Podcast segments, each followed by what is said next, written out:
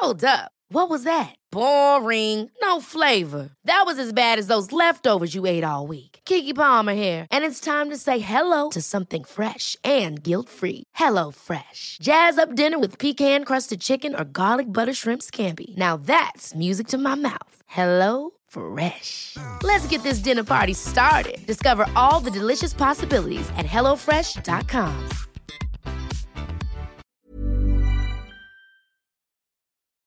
New Jersey, Pennsylvania, Maryland. Eine Serie von Verbrechen. Die Täter gehen tagsüber vor. Raub, Kidnapping, sogar ein Mord. Der Angeklagte gibt vor, auf den Befehl Gottes hin gehandelt zu haben. Ob er letztendlich zurechnungsfähig ist oder nicht, da können sich selbst die Experten nicht einig werden.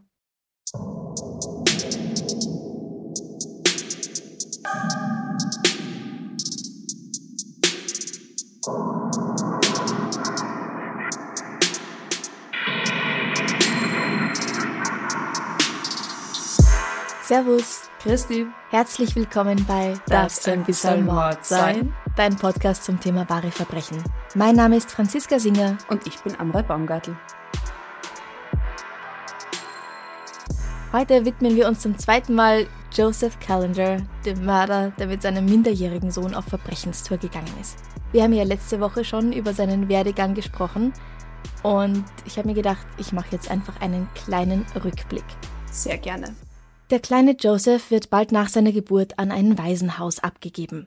Mit zwei Jahren wird er von dem aus Österreich in die USA eingewanderten Ehepaar Anna und Stefan Kallinger Callinger adoptiert. Sie setzen Joseph schon in jungen Jahren psychischer und physischer Misshandlung aus. Unter anderem darf er keine Zeit mit anderen Kindern verbringen, also keine Freunde haben. Nach einer Operation im Alter von nur sechs Jahren erzählen sie ihm eine Lüge, die schwerwiegende Folgen nach sich zieht, Angeblich habe der Arzt seinen Penis manipuliert, damit er für immer klein bleibt und nicht funktioniert. Außerdem wird Joseph regelmäßig geprügelt, mit Lederstreifen geschlagen und muss auch Verbrennungen erleiden. Er ist als Kind schon auffällig, im Erwachsenenalter zeigt sich dann immer deutlicher, dass er psychisch in keiner guten Verfassung ist. Einmal wird bei ihm sogar paranoide Schizophrenie diagnostiziert. Doch selbst als seine Kinder ihn im Jahr 1972 wegen Misshandlung anzeigen, hat das für Joseph keine Folgen. Im Oktober erleidet sein zweitjüngster Sohn mit seiner Frau Elisabeth eine Kopfverletzung, die nicht ordentlich behandelt wird. Und hier haben wir letzte Woche aufgehört. Bevor es weitergeht, magst du uns kurz umreißen, was Schizophrenie als Krankheit eigentlich bedeutet? Also das Wort Schizophrenie bedeutet übersetzt so viel wie gespaltene Seele oder zersplitterter Geist. Deswegen wird sie auch häufig mit einer dissoziativen Identitätsstörung verwechselt, hat aber damit nichts zu tun. Also die Identitätsstörung ist, wenn du mehrere Persönlichkeiten bist, verkörperst. Grob, grob vereinfacht. Ja. Genau. Mhm. Und das hat damit eben nichts zu tun. Die paranoide Schizophrenie ist die häufigste Form und genau die wird eben auch bei Joseph Callinger diagnostiziert, festgestellt. Sie äußert sich durch Wahnvorstellungen und Halluzinationen und ganz typisch ist es da, Stimmen zu hören sowie das Gefühl von anderen beobachtet oder beeinflusst zu werden. Du kannst dir das so vorstellen, dass du als Betroffener, Betroffene fotorealistische Dinge oder Personen siehst, die dir sagen, was du tun musst. Und natürlich sagst du dann, ja, passt, okay, das mache ich, weil für die Betroffenen ist das ja einfach echt und real, so wie wir beide jetzt sprechen. Ja, klar, also wenn diese Person für mich genauso real wirkt wie du, wenn du vor mir stehst, oder wenn ich die Stimme in meinem Kopf genauso laut höre wie jemanden im Radio oder auch der irgendwie neben mir ist, hinter mir ist. Also da muss es schon wirklich schwierig sein, das von der Realität zu unterscheiden. Richtig. Und noch dazu kommt ja auch, dass viele diese Halluzinationen sogar riechen oder fühlen können. Mhm. Also so richtig eben, wie halt wir unsere Realität wahrnehmen, ist deren Realität noch irgendwie erweitert. Aber mhm. Stimmen zu hören ist so tatsächlich das häufigste Phänomen. Mhm. Und woher kommt das? Also weiß man, wie so eine Schizophrenie entsteht? Also die genauen Ursachen sind bislang ungeklärt. Wahrscheinlich spielen gewisse Faktoren eine Rolle, die sich dann gegenseitig beeinflussen können. Also zum mhm. Beispiel eine genetische Veranlagung.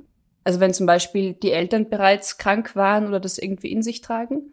Aber auch Schlafstörungen, Drogenkonsum, der Veränderungen im Gehirn hervorrufen kann, mhm. Entwicklungsstörungen im Mutterleib oder eben auch in der Kindheit oder grundsätzlich traumatische Ereignisse können eine Rolle spielen und dann eben so eine Psychose begünstigen. Der Krankheitsverlauf ist sehr, sehr individuell und sehr unterschiedlich und grundsätzlich kann diese Krankheit aber doch recht gut behandelt werden. Ja, behandelt werden, aber nicht geheilt. Also nicht geheilt, wirst, genau. Du wirst nie vollständig das hinter dir lassen. Richtig. Und behandelt wird diese Krankheit bei Joseph nicht, auch wenn nach dem Vorfall, wo seine eigenen Kinder ihn wegen physischem Missbrauch anzeigen, wenn eigentlich vom Gericht ein längerer Aufenthalt in einer psychiatrischen Einrichtung verpflichtend gewesen sein müsste. Aber auf die Durchführung wird nicht geachtet. Hm. Die sagen, ja, das, das soll er machen, aber dann scheißen alle drauf, dann interessiert es niemanden mehr, ob er das tatsächlich macht. 22. November 1975 in Lindenwold, New Jersey. Es ist ein kalter Nachmittag in der gemütlichen Gemeinde. Eine 21-Jährige legt gerade ihre zwei kleinen Kinder schlafen, als jemand an der Tür klopft. Davor steht ein Jugendlicher, er möchte ihr Manschettenknöpfe und Krawattenklammern verkaufen. Die junge Frau sagt, ihr Mann trägt so etwas nicht, daher hat sie kein Interesse. Ob der Gatte zu Hause sei?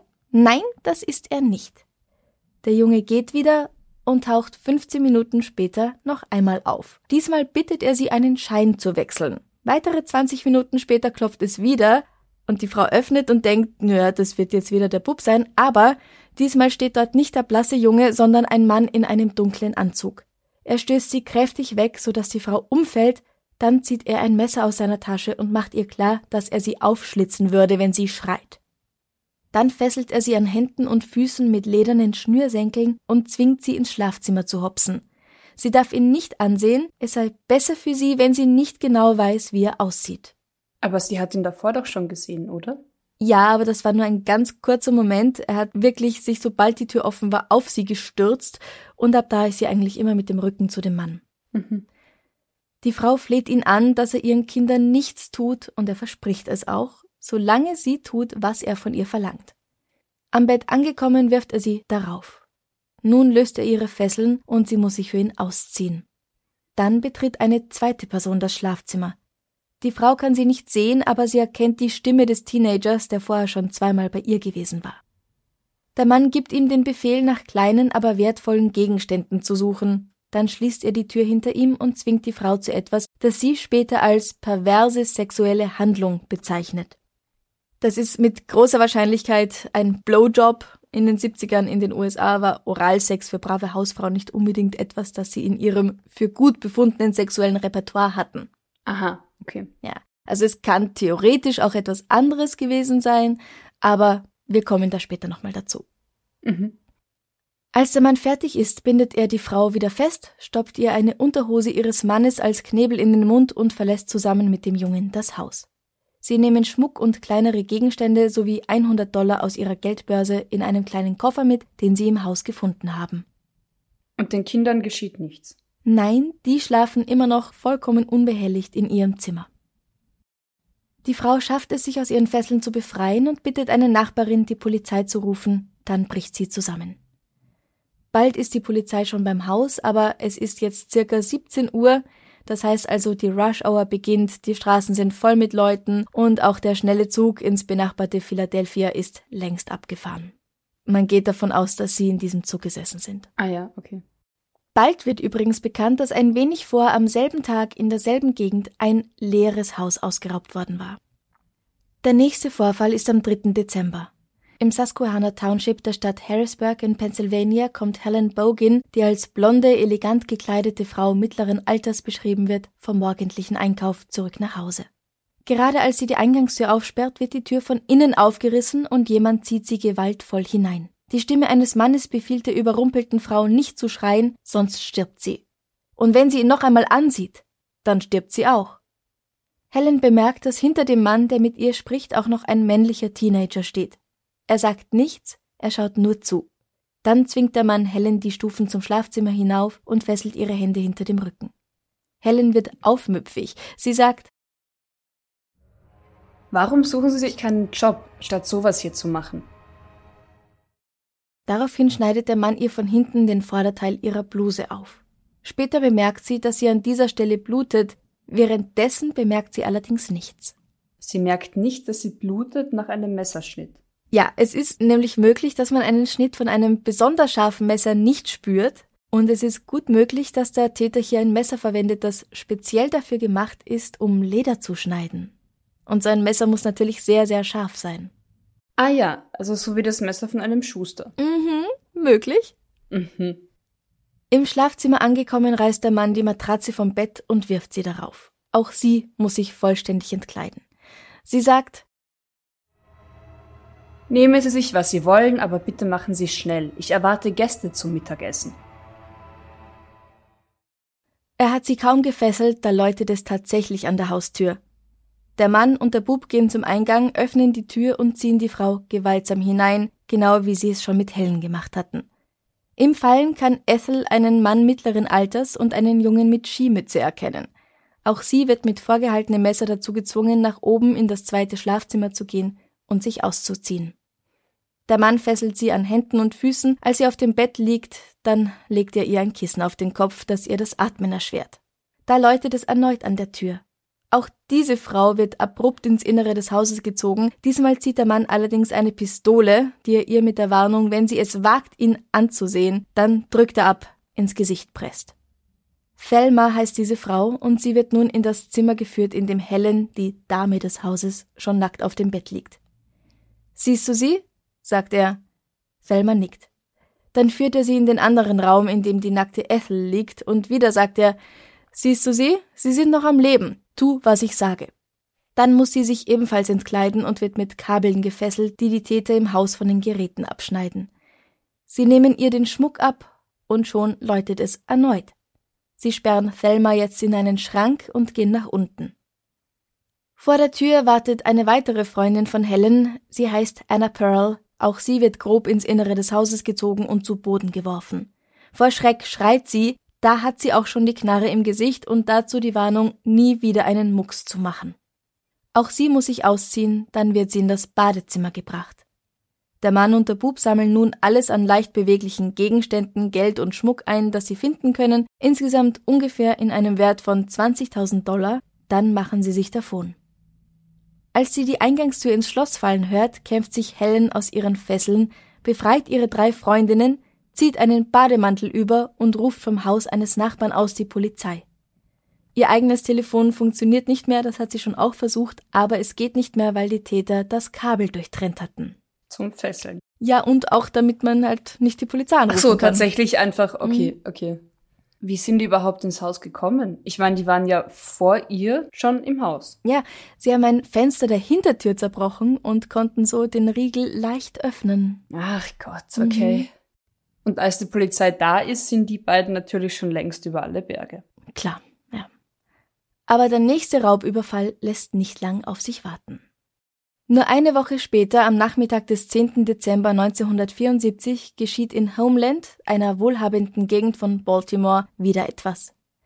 Gegen 15 Uhr kehrt die 28-jährige Pamela Jasky mit ihrem Baby von einer Besorgung nach Hause zurück. Sie legt ihre Tochter im Obergeschoss schlafen, als sie schwere Schritte die Treppe hinaufpoltern hört. Plötzlich sieht sie sich einem Mann und einem Jungen im Teenageralter gegenüber. Der Bub hält ein Messer in der Hand, der Mann eine Pistole. Der Mann sagt, Wenn du schreist, bringe ich dein Baby um. also ist Pamela still. Sie versucht ruhig zu bleiben, während sie sich im Schlafzimmer nebenan ausziehen muss und an Händen und Füßen gefesselt wird. Sogar als sie ihr Klebeband um den Kopf wickeln, damit sie nichts mehr sehen kann. Der Mann schickt seinen jungen Partner aus dem Raum, er soll alles von Wert einsammeln, dann steht er einfach nur da und betrachtet die Nackte. Schließlich zwingt er sie dazu, ihm einen zu blasen. Und das wird in dem Artikel aus dem New York Magazine, den ich verwendet habe, genau wie oben als Perverted Sex Act beschrieben, also Ah, als okay. perverse sexuelle Handlung, und daher bin ich sicher, dass es sich bei dem ersten Überfall ebenfalls um Oralsex gehandelt hat. Mhm. Danach bringt er sie ins Badezimmer, wo er sie fesselt und mit einer Socke knebelt.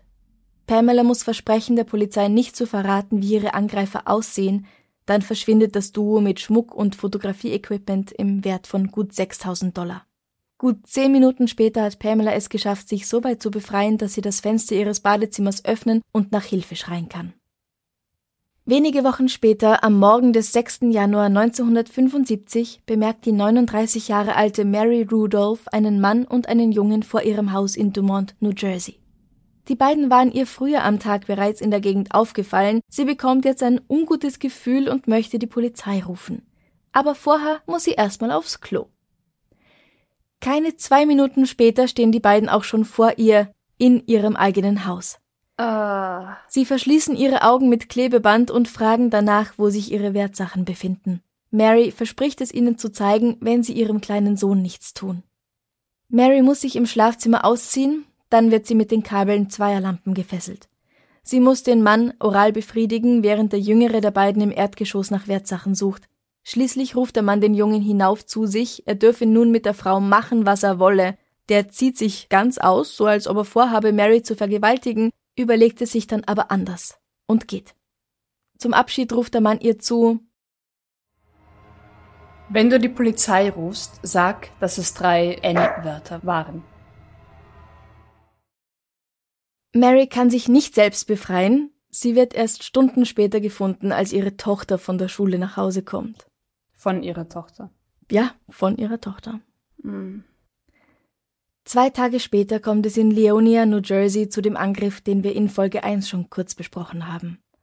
Die 26-jährige Edwina, genannt Dee Wiseman, saugt im Haus ihrer Familie Staub, nachdem sie mit ihrem vier Jahre alten Sohn Robert zu Mittag gegessen hat. Außer den beiden befindet sich noch Didis 90 Jahre alte Großmutter Blanche im selben Haus.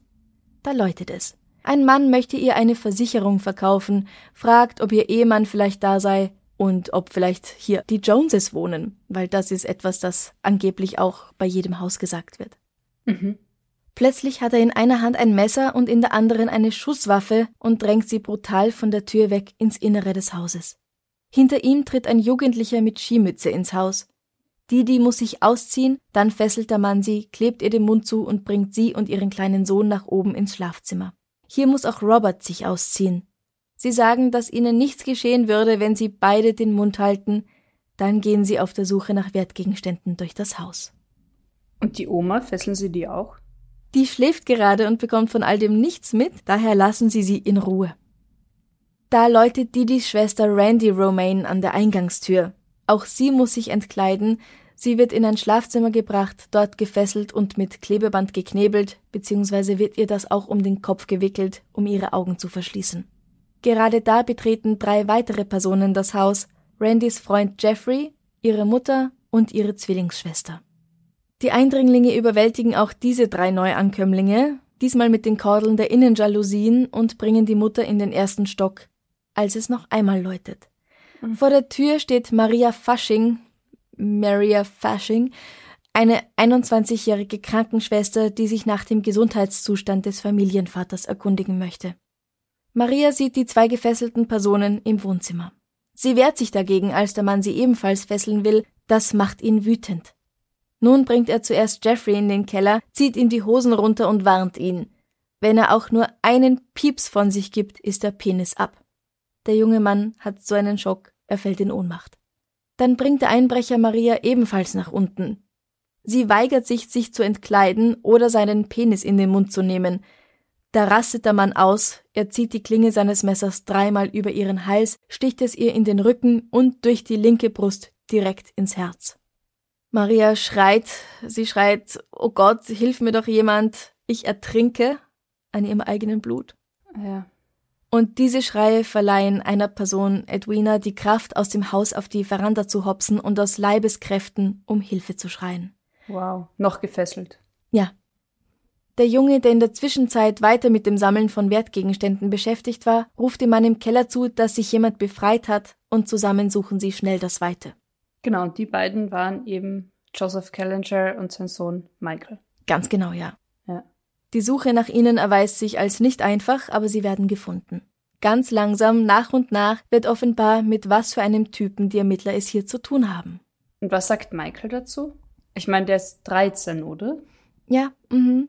Im Vorbeigehen auf der Polizeistation raunt sein Vater ihm angeblich zu, dass er ihn töten würde, wenn er auch nur ein Wort verrät. Und egal ob das wahr ist oder nicht, Polizei und Staatsanwaltschaft, aber auch Psychiater und Sozialarbeiter bringen nichts aus dem Jungen raus, das sie gegen den Vater verwenden könnten. Oh. Ab dem Zeitpunkt, wo Joseph in Gewahrsam ist, ist sein Verhalten auffällig. Auffällig. Was genau meinst du mit auffällig? Er erzählt Geschichten, wie zum Beispiel, dass er eine Kegelbahn neben seinem Bett gebaut habe und jede Nacht übt. Im Gefängnis. Äh, zu Hause.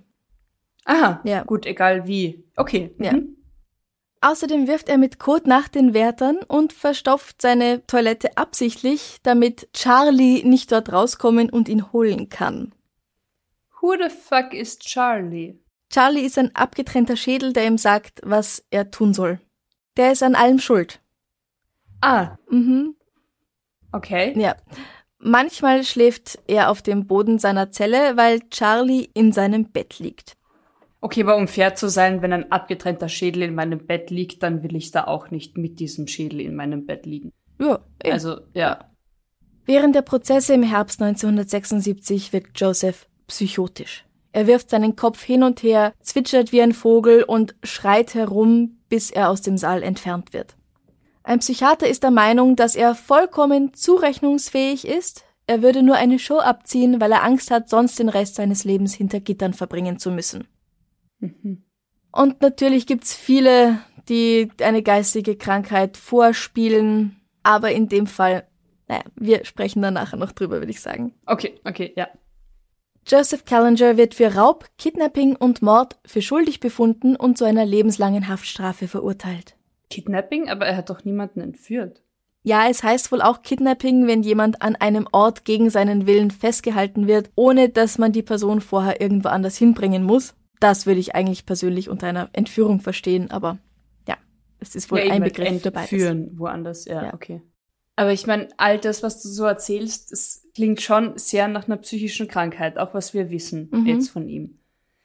Wie kann das sein, dass niemand das wirklich sieht oder feststellt, dass er psychisch krank ist? Oder zumindest halt da doch irgendwie ein Defizit hat? Naja, es wird ja immer wieder festgestellt und dann kommt jemand anders, der sagt, nein, er hat nix. Der tut nur so. Das war ja sein ganzes Leben lang schon so. Ja, ja, eben. Also, ja, eben. Also die einen sagen, er ist paranoid schizophren, die anderen sagen, nein, dem fehlt nix.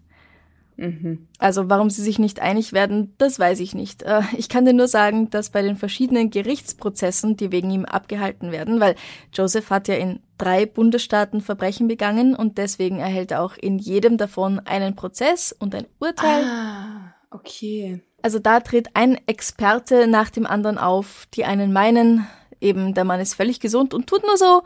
Die anderen sagen, nein, der ist nicht gesund, der ist auch nicht zurechnungsfähig. Dieser Mann leidet an paranoider Schizophrenie, die bislang vollkommen unbehandelt geblieben ist und er ist Ende 30, Anfang 40. Ja. It's that time of the year. Your vacation is coming up.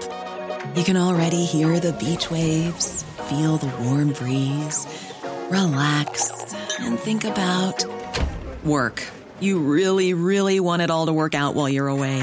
Monday.com gives you and the team that peace of mind. When all work is on one platform and everyone's in sync, things just flow wherever you are. Tap the banner to go to Monday.com. Ever catch yourself eating the same flavorless dinner three days in a row? Dreaming of something better? Well, HelloFresh is your guilt free dream come true, baby. It's me, Kiki Palmer. Let's wake up those taste buds with hot, juicy pecan crusted chicken or garlic butter shrimp scampi. Mm. Hello Fresh. Stop dreaming of all the delicious possibilities and dig in at HelloFresh.com. Let's get this dinner party started.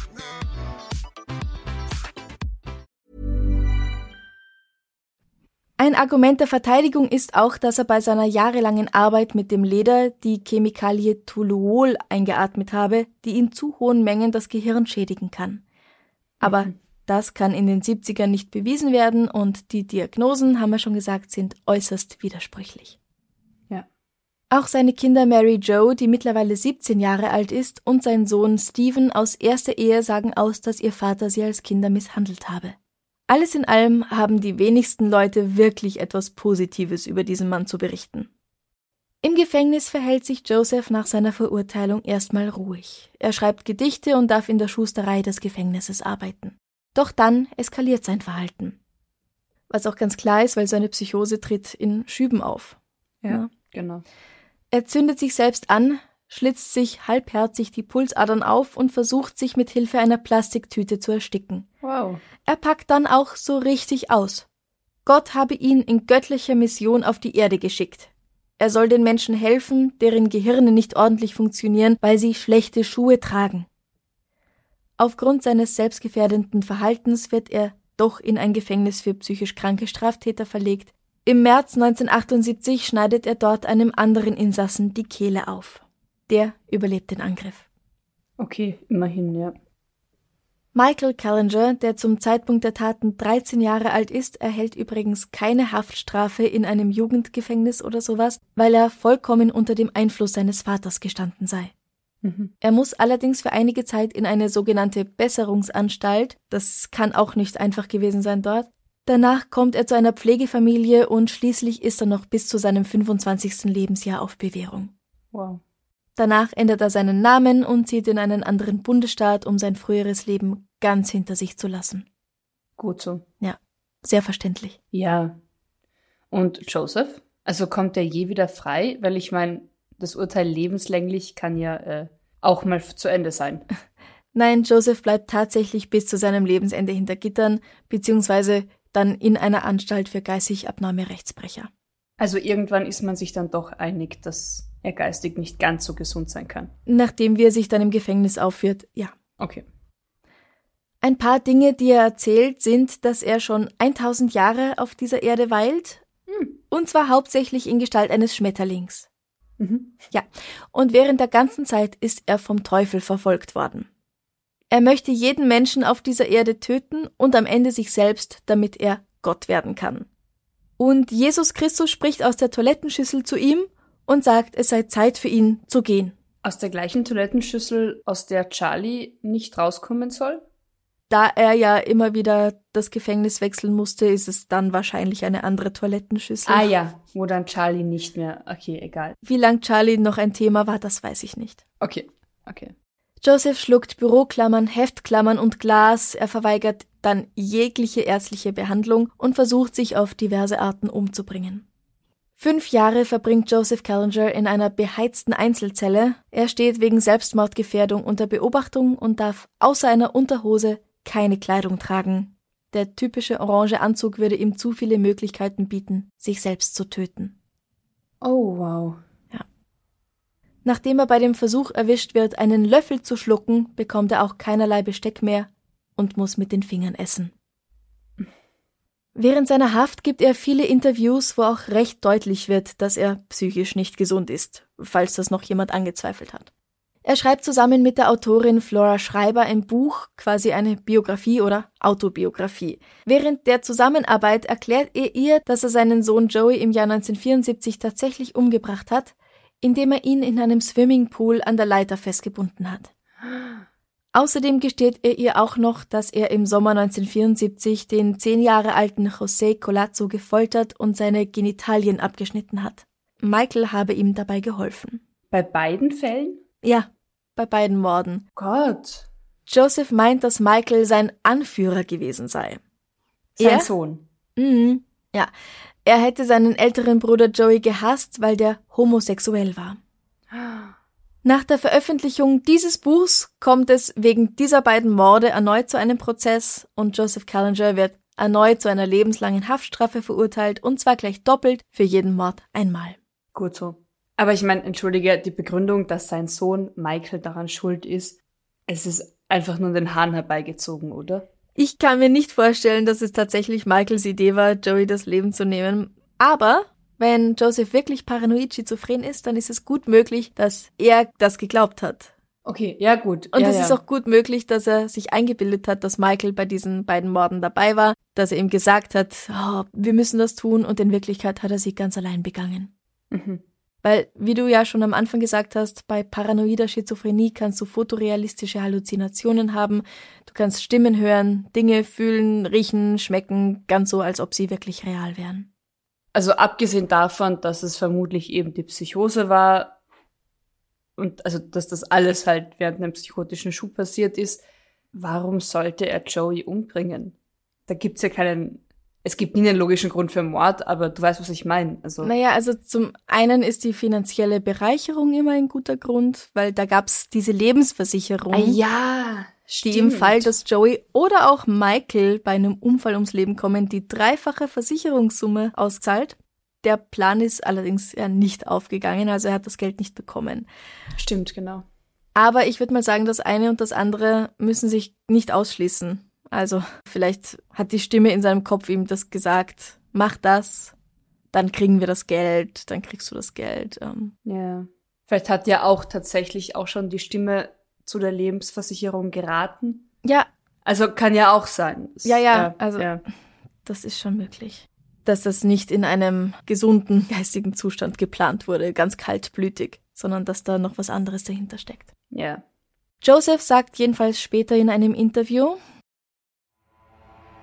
er war ein Opfer.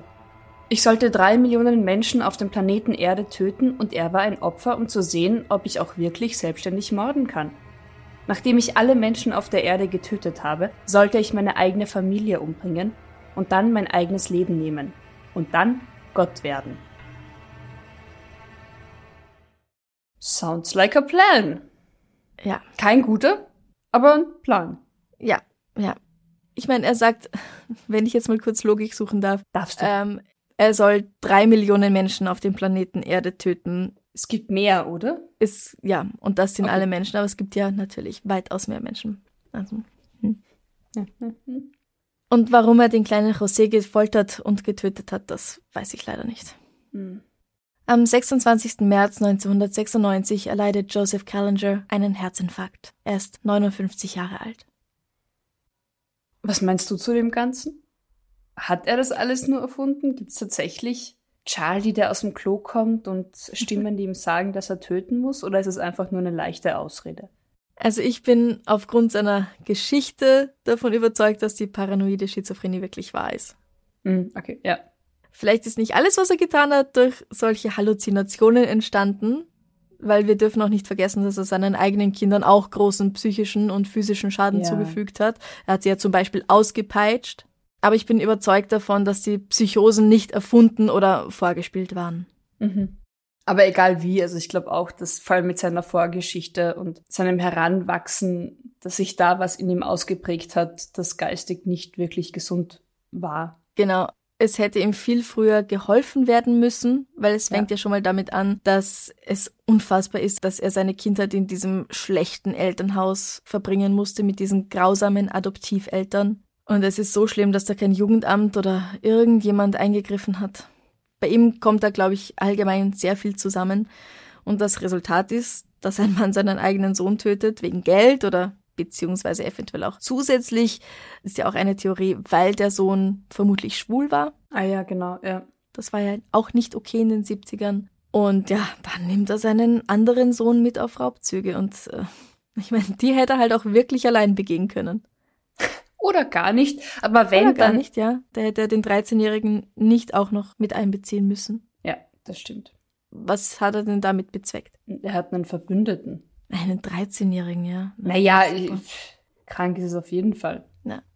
Du, ich habe zum Schluss noch eins von Josephs Gedichten übersetzt, die er im Gefängnis geschrieben hat. Hast du oh. Lust, das zu hören? Ja, gern. Als ich ein kleines Kind war, wurde ich in ein Waisenhaus gesteckt, um adoptiert zu werden. Meine erste Enttäuschung. Nach der Adoption haben mir meine Adoptiveltern keine Liebe gegeben. Sie waren grausam zu mir, Kindesmisshandler. Die zweite Enttäuschung in meinem Leben. Ich durfte nicht mit anderen Kindern spielen oder Freunde mit in das Haus meiner Adoptiveltern bringen, die ganze Zeit bei ihnen nicht. Die dritte Enttäuschung in meinem Leben. Als ich erwachsen wurde und geheiratet und Kinder bekommen habe, hat sie sich mit anderen Männern vergnügt. Sie hat sich nie um sie gekümmert und ist mit einem anderen Mann davongelaufen, und ich musste die Kinder allein aufziehen. Die vierte Enttäuschung in meinem Leben. Als ich erneut geheiratet und mehr Kinder bekommen habe, war sie wie ein Kind und immer nur eine Randerscheinung. Sie hat unsere Kinder nicht geliebt, sich nie um sie gekümmert und mich schließlich verlassen. Die fünfte Enttäuschung in meinem Leben. Danach habe ich erfahren, dass ich schwer psychisch krank bin und das in meiner Kindheit begonnen hatte. Die sechste Enttäuschung in meinem Leben. Von da an wurde mein Leben immer schlimmer. Ich ging auf eine sechsmonatige Verbrechenstour. Ich habe Leute ausgeraubt und ermordet. Die siebte Enttäuschung in meinem Leben. Kurz danach wurde ich für meine Straftaten festgenommen und für den Rest meines Lebens ins Gefängnis gestickt. Die achte Enttäuschung in meinem Leben. Mein Leben hat mit einer Enttäuschung begonnen und mit einer Enttäuschung geendet. Enttäuschung ist alles, woran ich mich erinnern kann. Ein Leben lang. So kann man es natürlich sehen. Hm. Aber ich meine, wir Österreicher müssen ja politisch gesehen die Opferrolle sehr gut verstehen. Also, dass er da einfach keine Schuld trägt und Opfer ist, ist ja. Ja. Und dann gibt es noch den Endzeit-Song. Den habe ich allerdings. Endzeit-Song. Ja, den habe ich allerdings jetzt nicht übersetzt. Ich werde den Text aber auf Facebook und Instagram stellen. Mhm. Es klingt ziemlich Metal und es würde mich okay. wundern, ehrlich gesagt, wenn da noch nie jemand Musik draus gemacht hat. Ah, okay. Ja. Auch von ihm verfasst. Ja, ja, eins seiner Gedichte. Ah ja, okay. Hm. Ich meine, vor allem wenn er adoptiert wurde, dann wissen wir ja auch nicht genetisch, welche Veranlagungen er vielleicht auch schon mitgebracht hatte ja. von seinen biologischen Eltern. Genau. Das kommt ja auch nochmal dazu. Ja. Aber ich kann mir gut vorstellen, natürlich, wir haben absolut keine Ahnung. Aber nach dem, was du vorher erzählt hast über Schizophrenie, ähm, wenn das durch Traumata ausgelöst werden kann. Er hat so schlimme Trauma erlebt. Ja, ja, Traumata. ja, ja. Natürlich, manche erleben das Gleiche und äh, die werden dann nicht. Nein, es ist keine, es ist keine Entschuldigung, ja. aber es ist vielleicht eine Erklärung, woher die Krankheit kommt. Dass die Krankheit dann nicht behandelt wird, wurde, ja. das war wirklich nicht sein Fehler. Hm, doch auch. Doch, weil wenn das mal vom Gericht verordnet wird und du machst es einfach nicht. Na gut, stimmt schon, klar. Das, ja, okay. Wenn es diagnostiziert wird, ein ums andere Mal und du sagst, na ja, ich gehe jetzt einfach nach Hause. Das stimmt. Und du nix. Und natürlich kann sich nicht jeder das leisten, aber er hätte sich's leisten können. Ja. Das wäre schon drin gewesen. Ja. Jetzt machen wir gleich noch was Schönes zum Schluss. Mhm. Aber bevor wir uns unserer Rubrik Was Schönes zum Schluss widmen, noch ein kleiner Aufruf. Wir machen oh yeah. dieses Jahr ein kleines Halloween-Special, um gut in die kalte und etwas gruseligere Jahreszeit zu starten. Und dieses Halloween-Special wird in der letzten Woche im Oktober stattfinden. Wir haben da schon die eine oder andere Kooperation mit anderen True Crime Podcasts ins Leben gerufen, die hier auf diesem Kanal gruselige Erlebnisse erzählen werden, die ihnen selbst passiert sind. Und deswegen würden wir uns auch sehr freuen, wenn ihr, liebe Hörer und Hörerinnen, uns ebenfalls gruselige Geschichten schicken wollt, die euch passiert sind. Oh ja. Also ihr könnt uns erzählen, wie ihr einen Geist gesehen habt, zum Beispiel. Oder ein UFO. Ja, oder nachts auf dem Friedhof von Schatten verfolgt wurdet. Oder mhm. was, was, auch immer. immer halt gruselig war. Genau. Und ganz wichtig ist, dass es euch selbst passiert ist. Also keinen Film, keine Geschichte, kein, sondern nichts Erfundenes. Also schickt eure Geschichten bis zum 20. Oktober 2021 an extrablatt.dbms.gmail.com. Yay! Mehr Gruseln. Aber jetzt noch was Schönes zum Schluss, oder? Yes, bitte.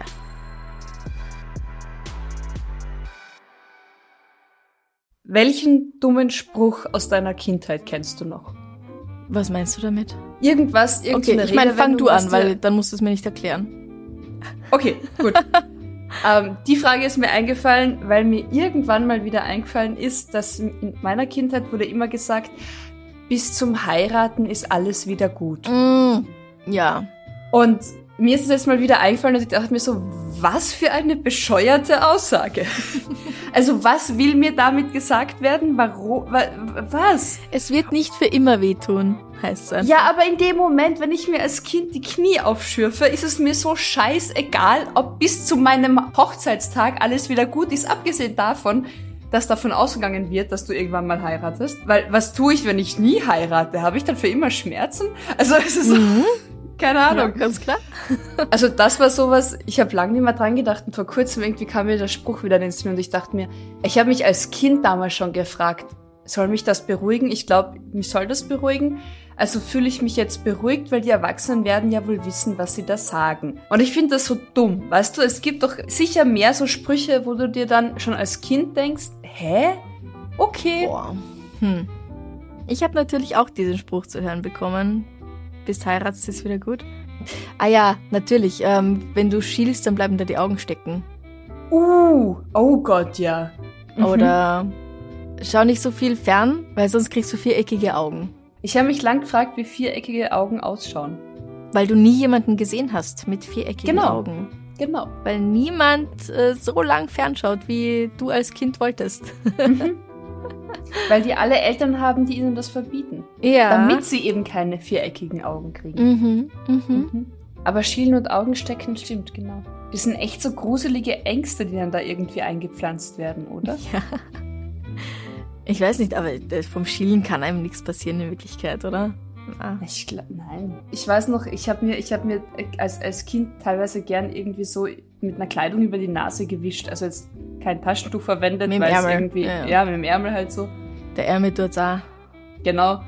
Und wir hatten irgendwie eine Bekannte, die hatte eine wahnsinnig spitze Nase und mir wurde irgendwie eingeredet, das kommt davon, wenn du halt immer so den, den Ärmel benutzt, dann steht die Nase irgendwann immer weiter hoch. Dann wird sie immer abpoliert und dann wird sie immer spitzer und ich habe da echt irgendwie Angst davor gehabt. Ich habe mir trotzdem noch mit dem Ärmel die Nase abgewischt, aber ich hatte Angst davor, dass mir das auch passiert. es ist so, wieso kann man Kinder nicht einfach erklären, weißt du? Weil es, glaube ich, oft nicht ankommt. Ja, aber so, so Sätze oder so Bilder bleiben dann stecken, oder? Ja, na, ich bin auch nicht unbedingt dafür. Ich glaube, das nennt man schwarze Pädagogik. Ah. Auch der Struffelpeter oder sowas. Das waren ja alles Geschichten, mit denen den Kindern einfach Angst gemacht wurde, Ja. Ja. um sie dazu zu bringen, ihre Suppe zu essen oder nicht Mhm. mit Zündhölzern zu spielen oder sowas. Aber ich bin gespannt, also eigentlich wollten wir, wollte ich ja dumme Sprüche, also gar nicht sowas, was Angst macht, sondern einfach eben so total dumme Sachen, die man eben als pädagogische Maßnahme von Eltern als Kind gehört hat. Oder von Mhm. Bekannten. Na gut. Ich stelle die Frage auf Facebook und Instagram am Freitag und wir freuen uns auf eure Antworten. Oh ja, ich bin schon sehr gespannt. Das war's? Nein, das war's nicht, weil wir haben noch ein paar Komplizen. Genau. Vielen herzlichen Dank an Katrin F., Angelika S., Melli Nussini, Manuela B., Bossbabe Sabrina G., Cornelia R., Bossbabe Verena S. Marlies N. und Werner G. Danke, danke. Danke. Herzlichen Dank. Ähm, ihr könnt jetzt ab, also es kommt auf das Level an, aber wir haben jetzt auch ein paar Videos zu unseren Folgen bzw. Extrablatt für unsere Komplizen auf Steady. Also schaut mal rein, vielleicht ist das ja für euch, wenn ihr noch kein Mitglied seid. Wir freuen uns auf und über jeden.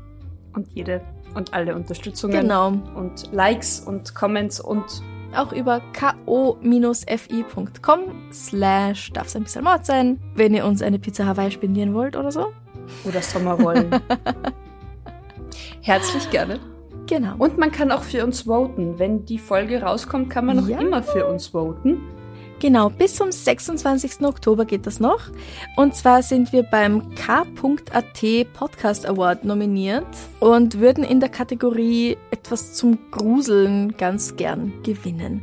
Das Wichtige ist dabei, ihr müsst in jeder Kategorie, also auch in den anderen, einen Podcast auswählen und dann erst könnt ihr abstimmen. Ihr könnt jeden Tag fünfmal abstimmen bis zum 26.10. Und es wird uns wahnsinnig freuen, weil ich habe jetzt den Ö3 Podcast Award am Klo stehen und die Amrei wird vielleicht auch ganz gern einen Mein, zu Hause mein Klo hat haben. nämlich noch keinen Award, genau. Und warum auf dem Klo, fragt ihr jetzt. Ganz einfach, weil man da jeden Tag so oft hingeht und sich dann immer wirklich freuen kann, das Ding zu sehen. Und auch jeder Besuch, der mal vorbeikommt, muss früher oder später aufs Klo. Also Klos sind echt gute Orte, um regelmäßig an etwas erinnert zu werden. An was Schönes. Genau, Kein Statement für die Awards und wenn, dann ein sehr positives. genau. Einen wunderschönen Tag noch. Danke fürs Zuhören. Bussi. Bussi. Baba.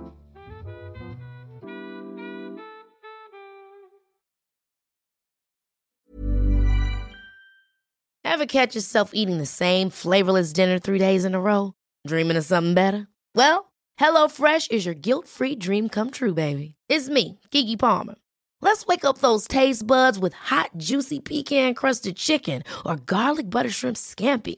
Mm. Hello Fresh.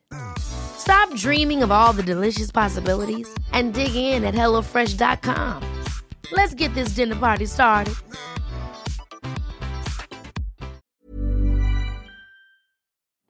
Liebe findet den unterschiedlichsten Ausdruck quer durch die Geschichte. Doch ist es wirklich immer Liebe? Lasst uns über Sex sprechen. Von skandalösen Stories aus der Antike über die Geschichte von Fetischen bis hin zu den unanständigen Geheimnissen berühmter Personen. Bei Liebesgeschichte gehen wir der Entwicklung der menschlichen Sexualität auf den Grund. Unterhaltsam, lehrreich und im besten Sinne des Wortes tabulos stellt Franziska Singer, das bin ich, jede Woche die Frage, wer, wann, mit wem und wie. Wer Liebesgeschichte überall, wo es Podcasts gibt.